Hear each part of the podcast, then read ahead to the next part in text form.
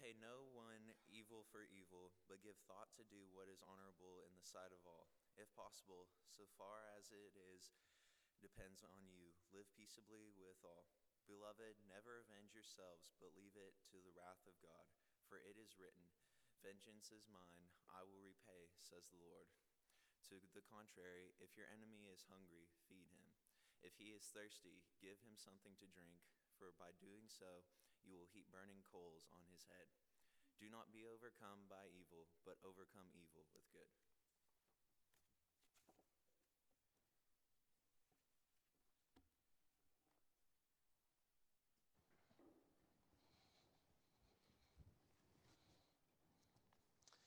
Well, good morning. And grace to you and peace from God our Father. I'm a little bit getting some feedback. There we go. Good to see everyone this morning and uh, good to have you here. Um, I'm thankful for both our visitors and our members. And hopefully, this morning, I was thinking about the song that we were just singing about singing on joyful pilgrims. And I think when we come together as Christians and, and we assemble together, we are reminded of the transitory nature of this present life and how we are pilgrims and how we are looking forward to something greater. And to remind ourselves and to refresh our spirits with that truth because it's so easy during the week to get bogged down with this present order and this present life. And we need to remind ourselves of, of those promises that we're looking for something greater and we have faith in that. And we are more than conquerors through Him who has loved us. And we trust in that. In Genesis chapter 4, verses 23 and 24, we're introduced to a man by the name of Lamech. And Lamech's an interesting character. He's the first one that we know of that takes two wives. But there's something else interesting about Lamech because he comes home one day and he's got a story to tell his two wives. And we read in verse 23 Lamech said to his wives, Adah and Zillah, hear my voice, you wives of Lamech. Listen to what I say. I killed a man for wounding me, a young man for striking me. If Cain's vengeance, if Cain's revenge is sevenfold, then Lamech's is seventy sevenfold.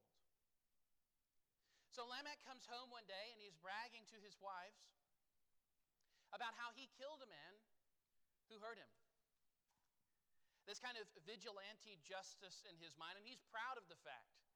I got him back. In fact, I got him more than he got me. And in this situation, the punishment didn't fit the crime because this young man that he apparently killed had simply wounded him. He hadn't killed him, obviously, because he's home.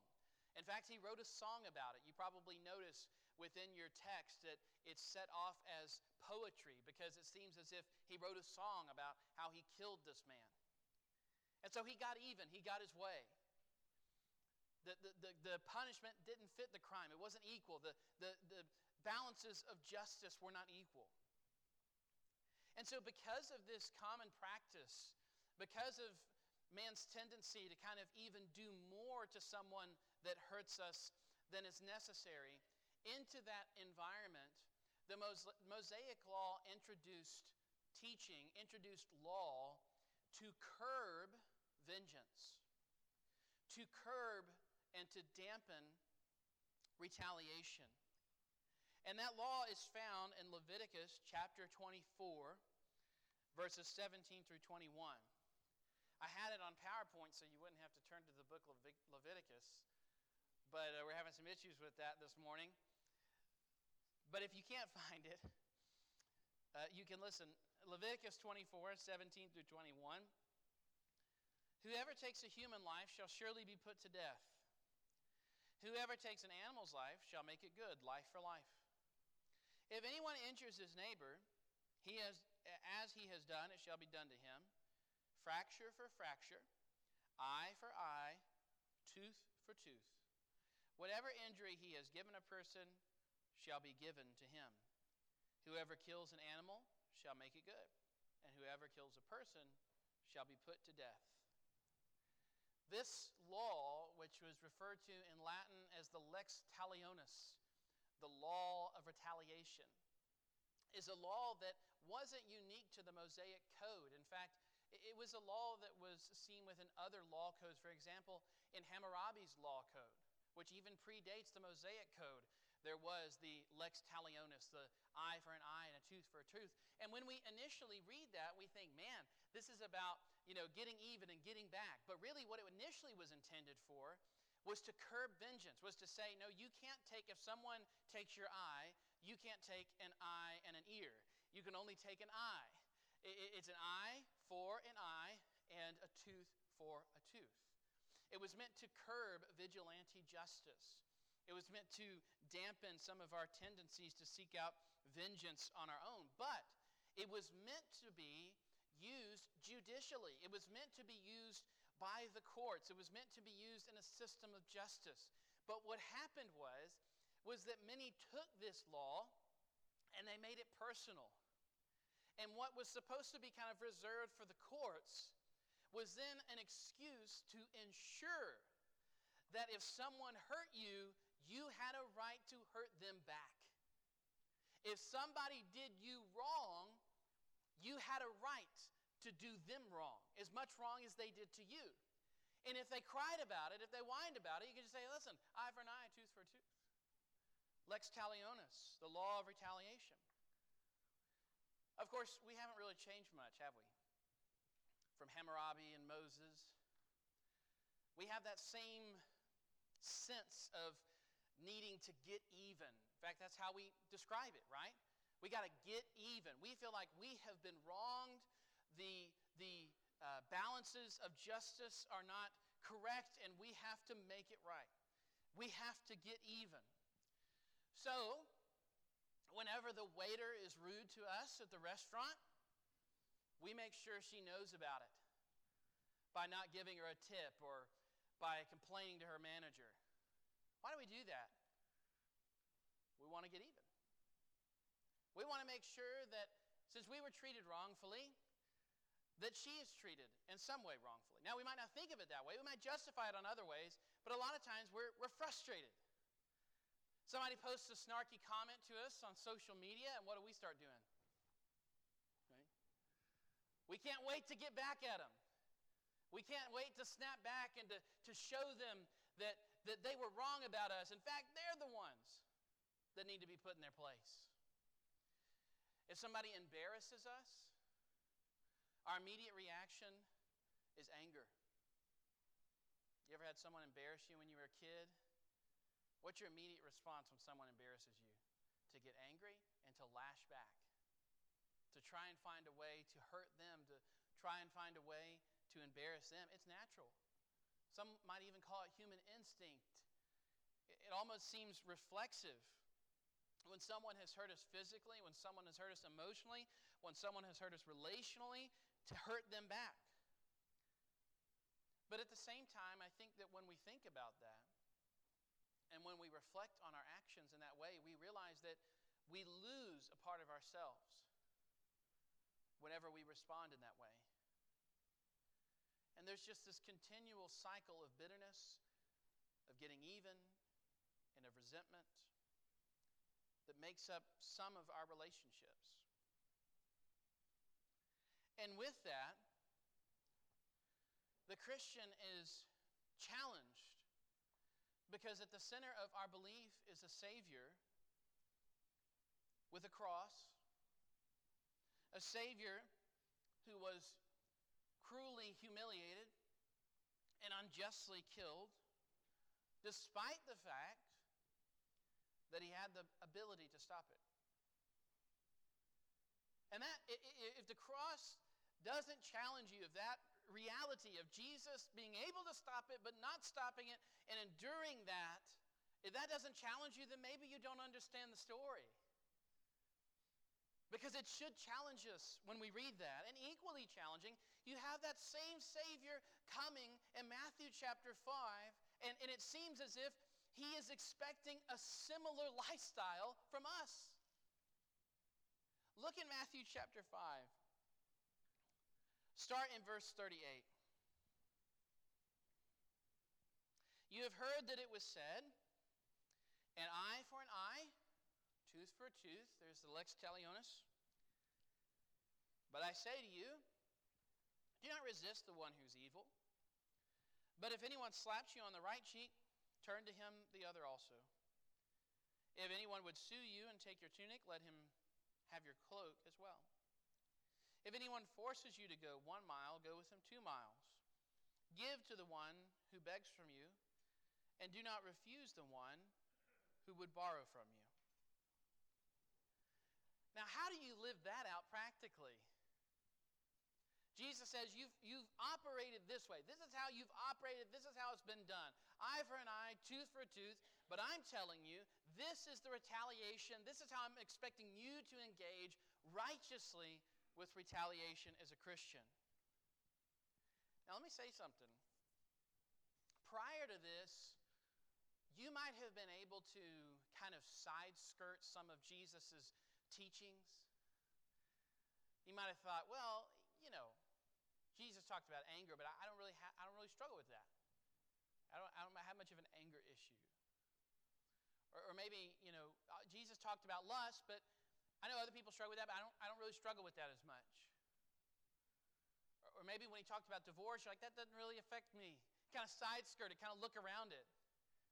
But then we get to this teaching, and it's really, really hard to avoid this one.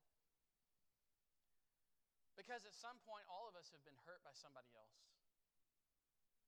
At some point, if we're honest, we all have had a moment where we want to get back, where we want to get even, where we want to make things right, where we feel as if we have been disrespected and people haven't treated us the way that we deserve to be treated, and we want to lash out. Again, it's almost human nature, it seems. And so when we read these texts, I think that all of us can sit here, and I don't think that, that there's anybody looking over across the pew and saying they need to hear this lesson. it's more of looking in the mirror than anything else. And so, what exactly is Jesus teaching here? When he talks about, this is probably one of the more well known teachings of Jesus, right? Turn the other cheek. It's become a colloquialism within our own culture. When, when people do, do something wrong to you, somebody say, we just need to turn the other cheek. And some people might not even know that that originated with Jesus.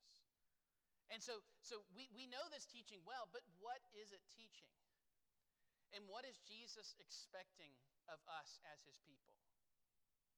So let, let's think about that for a moment. And the first point that we want to consider is that there is an unrighteous action that he's discussing, uh, an unrighteous action. Jesus begins this teaching the same way that he has taught other things where he says, You've heard it said this way, but I'm telling it you it's this way. And he's saying, This is how you've operated in the past, this is how you have understood it to be, but I'm teaching you a different way. And he is putting his teaching in direct contrast with the lex talionis, the law of retaliation. He's putting it in direct contrast, and that contrast is bold. I'm telling you, he says, don't resist the one who is evil. Now, what does he mean by that? Because that's hard. Don't resist an evil person. I think when looking at this verse, it's important for us to remember two things. It's important to remember the context, and it's important for us to remember the qualification that Jesus makes. The context that Jesus is speaking of here is he's talking about personal interactions.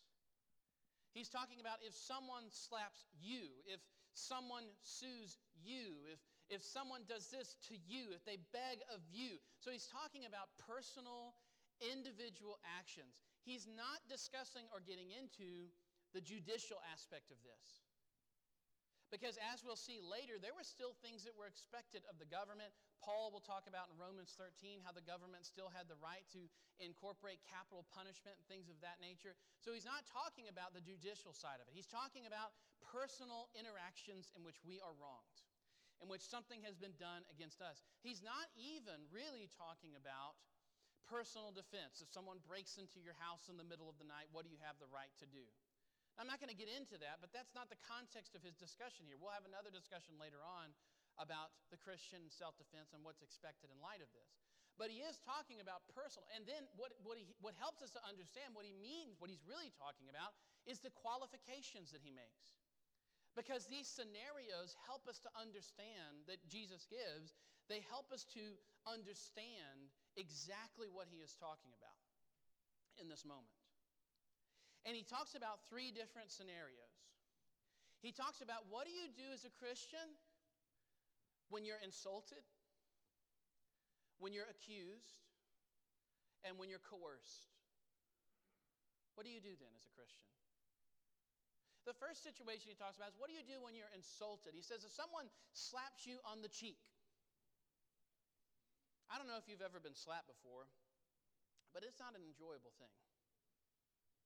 If you have children, you probably have been slapped before. Because there's an age under two where all of a sudden they just, in the middle of a sentence, will just slap you across the face for no reason. That happens to me quite often. And it's startling. You know, it startles you, it stings. Now, what's interesting here, though, is Jesus isn't just talking about just a regular old slap in the face. Did you notice, if, if you go back, look again at verse uh, 39. Do not resist the one who's evil. If anyone slaps you on the right cheek. Now, if you're facing someone and they slap you on the right cheek, essentially they're slapping you with their right hand. Most people generally were right handed. And so, as they're facing you, they're, they're looking at you, they slap you. They're backhanded slapping you. They're slapping you with the back of your hand. And this was a common practice in Jesus' day, and it's still a common practice in most cultures. And it's not so much as to hurt you as it is to insult you. It's an attack upon your character. It's meant to humiliate you in front of other people. It's meant to assault your dignity. In fact, a lot of ancient Near Eastern law codes, it was more offensive. So, in a lot of ancient law codes, you'd have to pay a fine, similar to our own, you'd have to pay a fine if you assaulted someone. If you punched somebody in the nose, it was cheaper than if you slapped someone with the back of your hand. And, and the reason was, was because it was viewed as an insult.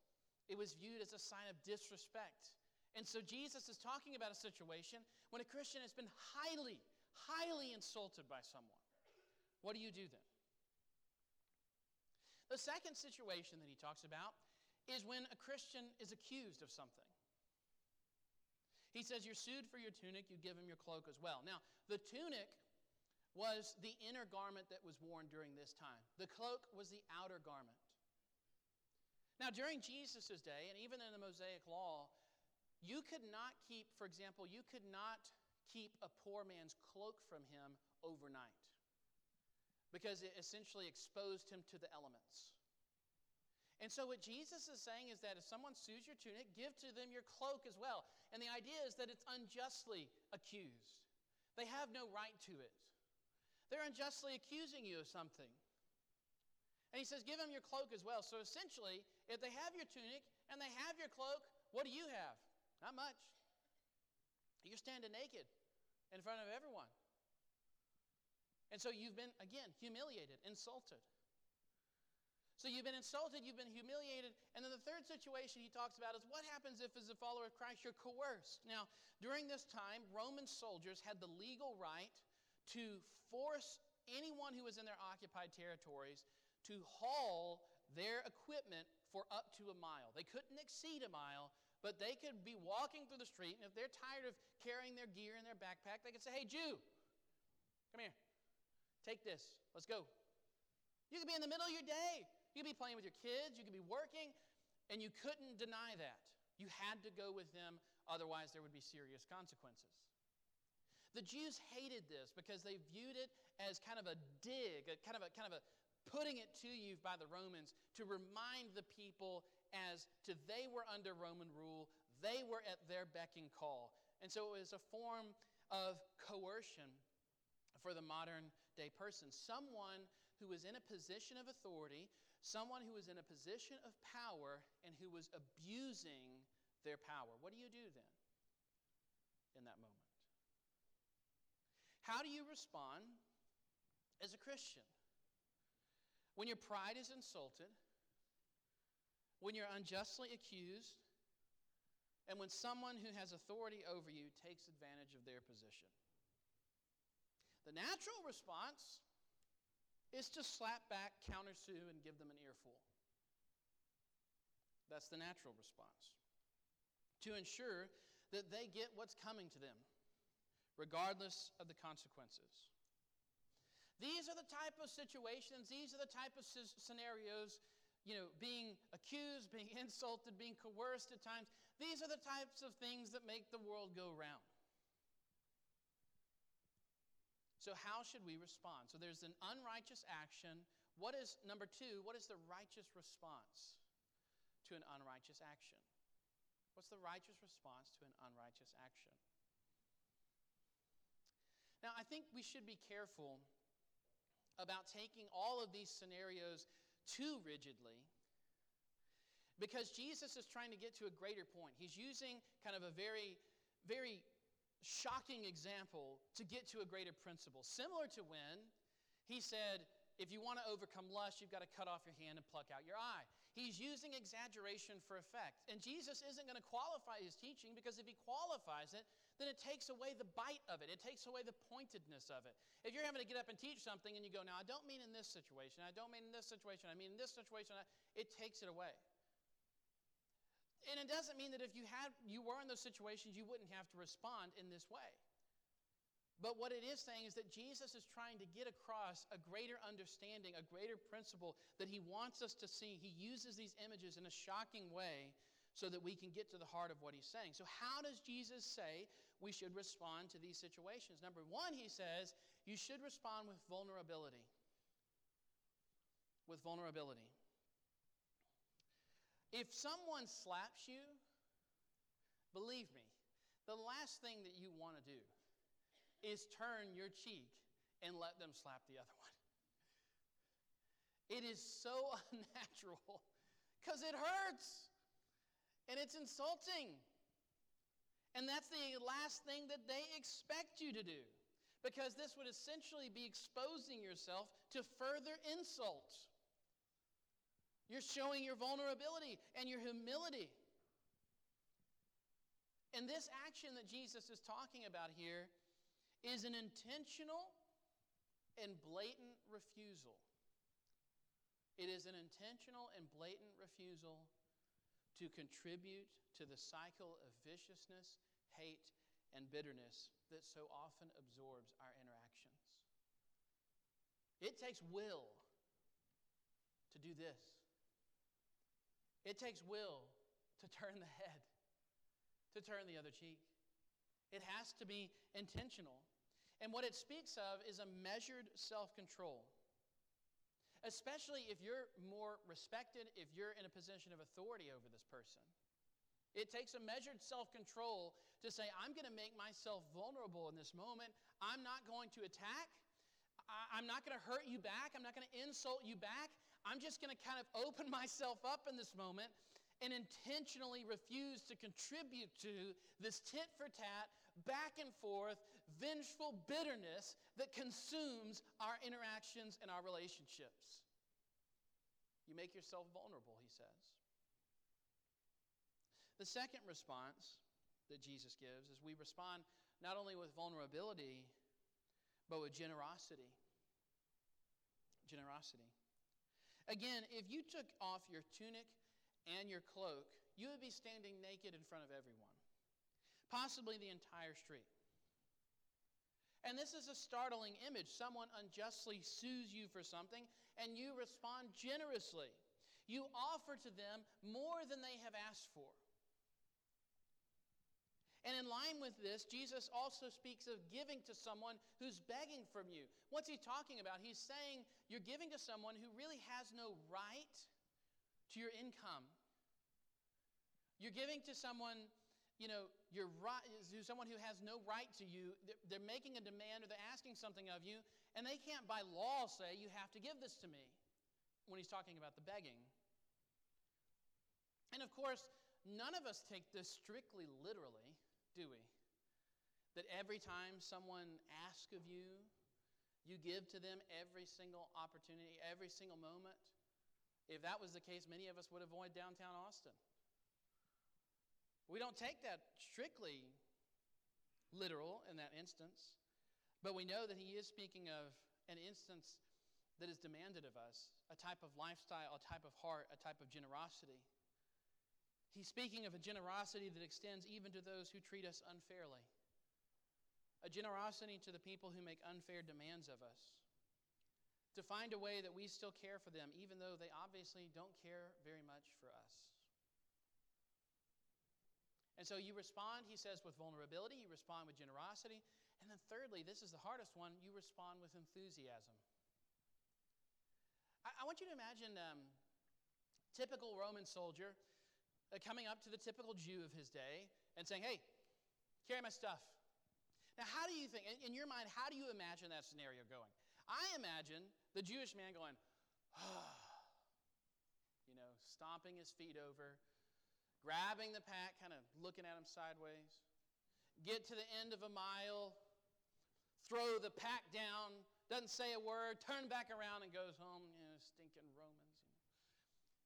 That's in my mind how it goes. What would have happened from the Roman soldier's perspective, who's, who's probably used to that type of, you know, complaining? What would happen if the soldier gets to the end of this mile with this person and, and they turn around to the soldier and say, Hey, you, you, you want to go another? You want, want to go one more? I, I, can go one more if you want. If you, do you need me to help you in this? What would happen in that moment? First off, the Romans got to be thinking, what is, what is with this person, right? It would stand out. It would be different. This type of enthusiasm. How do we think that people will respond bosses, those who are in authority over us, who maybe compel us to do certain things. Maybe they even have a malicious intent behind making us work and do certain things. Maybe they, they have a, a, a, an intent to, to harm us or to kind of stick it to us because they have authority or power over us. How would they respond? What could they say if after getting done with that task, you turn to them and say, hey, is there anything else I can do for you? Is there, any, is there anything else I can help you with? Enthusiasm for opportunities is rare. Enthusiasm for opportunities is rare. Enthusiasm for obligations is otherworldly. And that is exactly what Jesus is talking about. Paul reemphasizes this. If you turn your Bibles, mark there, uh, Matthew 5, if you turn your Bibles to Ephesians chapter 6, Ephesians chapter 6 and verses 5 through 7. Bond servants, he's talking about servants here, which is common during their day. Obey your earthly masters with fear and trembling, with a sincere heart as you would Christ. Not by way of eye service as people pleasers, but as bondservants of Christ, doing the will of God from the heart, rendering service with a good will, as to the Lord and not to man. What is Paul talking about here? What Paul is doing is he's taking this teaching of Jesus in Matthew 5 and he's applying it to a very real circumstance for the people that he is writing to in Ephesus. And he's saying, This is how this is played out in this particular scenario. You have an obligation, maybe even someone who's taking advantage of that obligation, and you respond with vulnerability, with generosity, and with enthusiasm. And each of these responses is going to stand out. Whenever Jesus talks about, you know, being a light in the world, we say, let your light shine. We sing that song with the kids. What do we mean? I mean, stand out. Let the glory of God be seen in you. And the reality is, is what we see in the Sermon on the Mount is that many times the glory of God is seen in us most when we are in difficult circumstances. When we are in scenarios that it would be a lot more comfortable, a lot easier for us to act in a natural human way. And he says, in, that very moment, when the flesh is crying out for you to act in a different way, you act in this way. And Jesus says, I guarantee you this will stand out in a world that is obsessed with getting even. If you truly want to shine a light, if you truly want to salt the world, you show that someone else, something else is reigning in your life other than personal preservation and self interest. And this is exactly what Paul is talking about in that scripture that was read earlier in Romans 12. Don't repay evil for evil, but good. And then that wonderful verse in verse 21 don't be overcome by evil, overcome evil with good. And this, he says, breaks the cycle. But what then is Jesus' overall intention? What is his greater purpose for this? When you respond righteously, when you have a righteous response to an unrighteous action, thirdly, what is the overall intention of Jesus in this?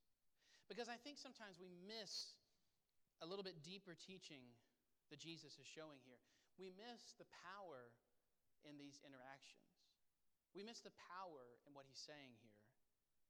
Because responding to aggression and hate in these ways that he's talking about does three different things. Number one, it exposes the evil.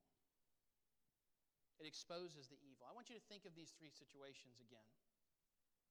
You're slapped on the cheek in disrespect, and you slowly and intentionally turn the other. Now, if there's spectators watching, what are they seeing? What's going on here?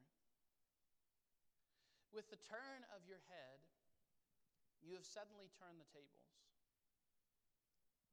Whereas the person who slapped you thought that they had some upper moral hand, they are suddenly exposed for who they are by everyone and their evil is exposed to them as well. Your resignation, your vulnerability in that moment is a judgment of their pettiness and of their wickedness. You're sued for your tunic.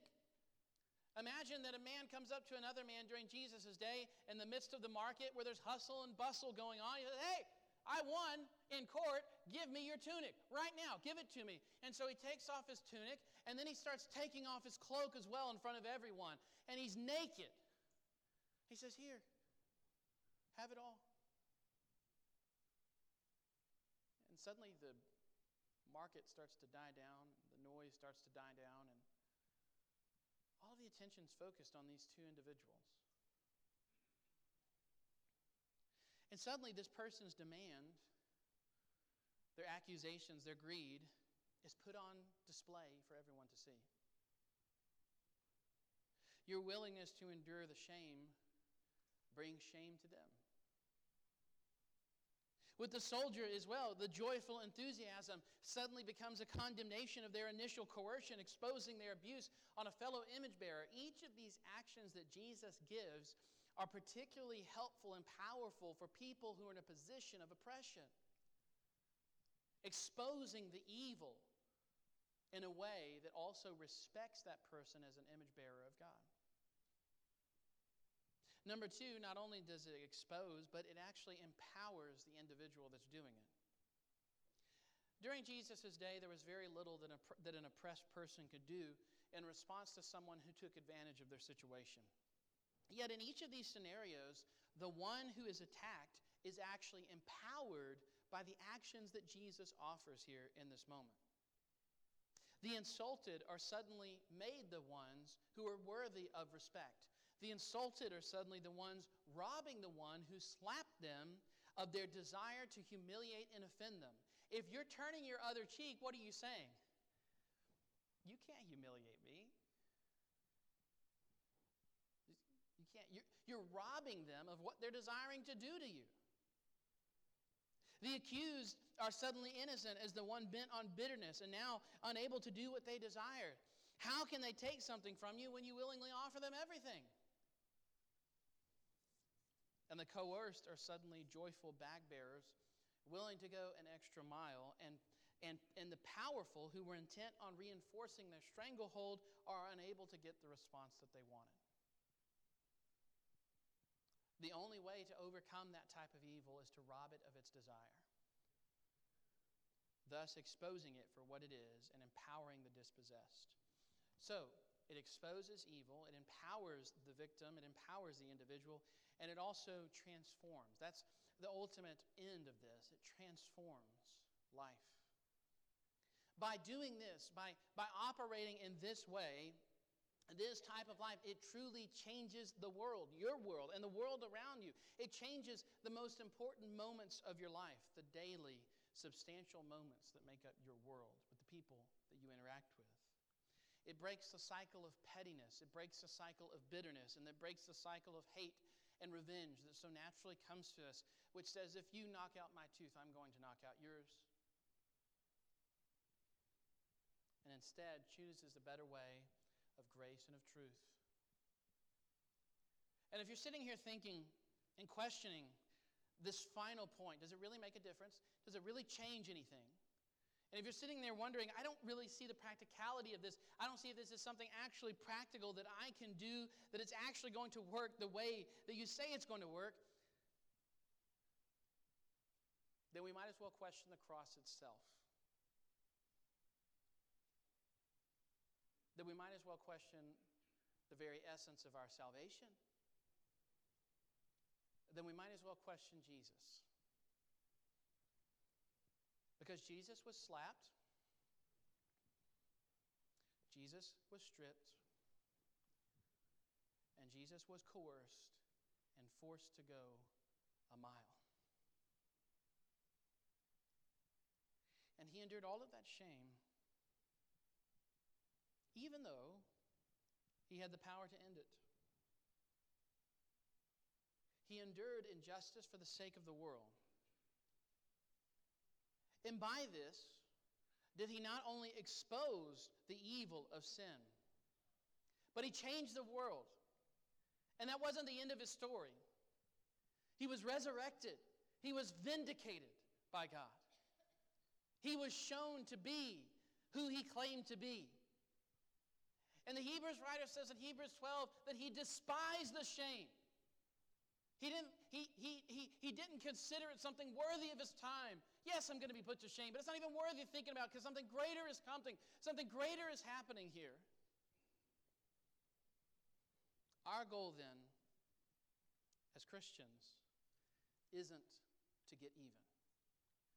Our goal is to get Christ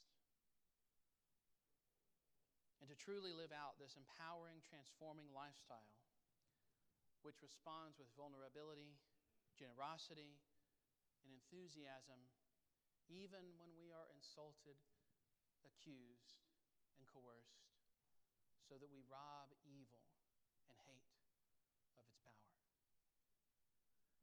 This morning, if you need the prayers of your church family,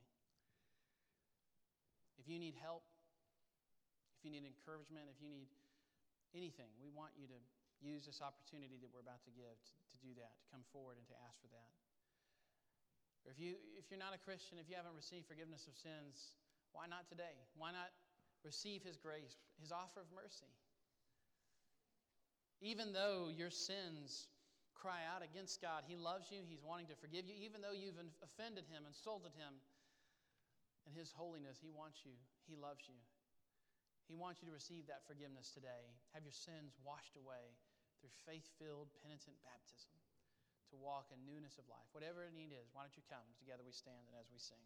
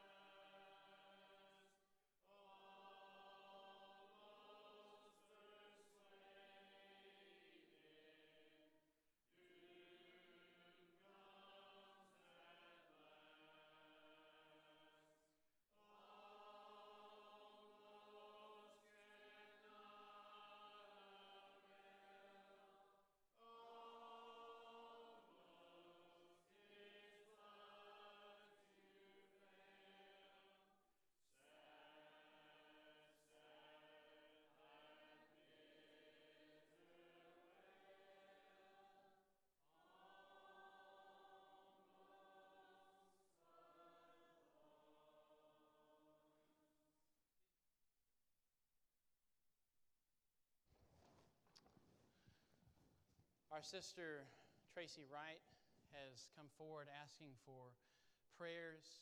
Um, I appreciate her tender heart. Uh, we, we love Tracy and, and, Robert and Katie, their whole family, and uh, we uh, know that um, she loves the Lord. She confesses to having struggled with bitterness and, um, and struggling with that and some, some forgiveness, and, and she's ready to move on from that and to leave that burden behind. And, and we want to pray for her in that. I think, again, what we talked about this morning is that this is something that it's a universal struggle that we all have, that none of us can sidestep this teaching because it, I think, affects us and hits us all in different ways. And so we want to pray for her. I'm going to ask Rich if he would start uh, uh, making his way forward so that he can pray for her on behalf of the congregation. And uh, we want to lift her up as, as she is wanting to move forward from this and help her and, and also um, pray for all of us as well as we struggle with our own bitterness and, and when it comes to relationships and a variety of things. And um, I'm going to ask if uh, Rich will uh, say the prayer, and we'll con- if he will close us out in prayer as well. We'll consider this our closing prayer as well. Would you please uh, be standing?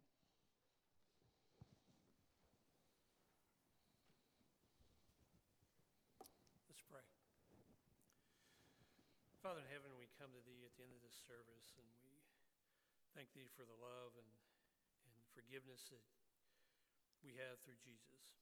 Pray this time for Tracy and and for her wanting to do right, and we pray that we will encourage her, and she has encouraged us to be strong and to do things that are right by by coming forward this morning.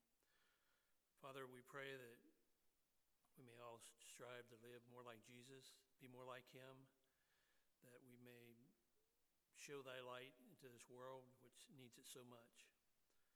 Father, be with us as we leave this place and help us always to look to thee that uh, we may reflect thy light and give thee glory. For it's in Jesus' name we pray.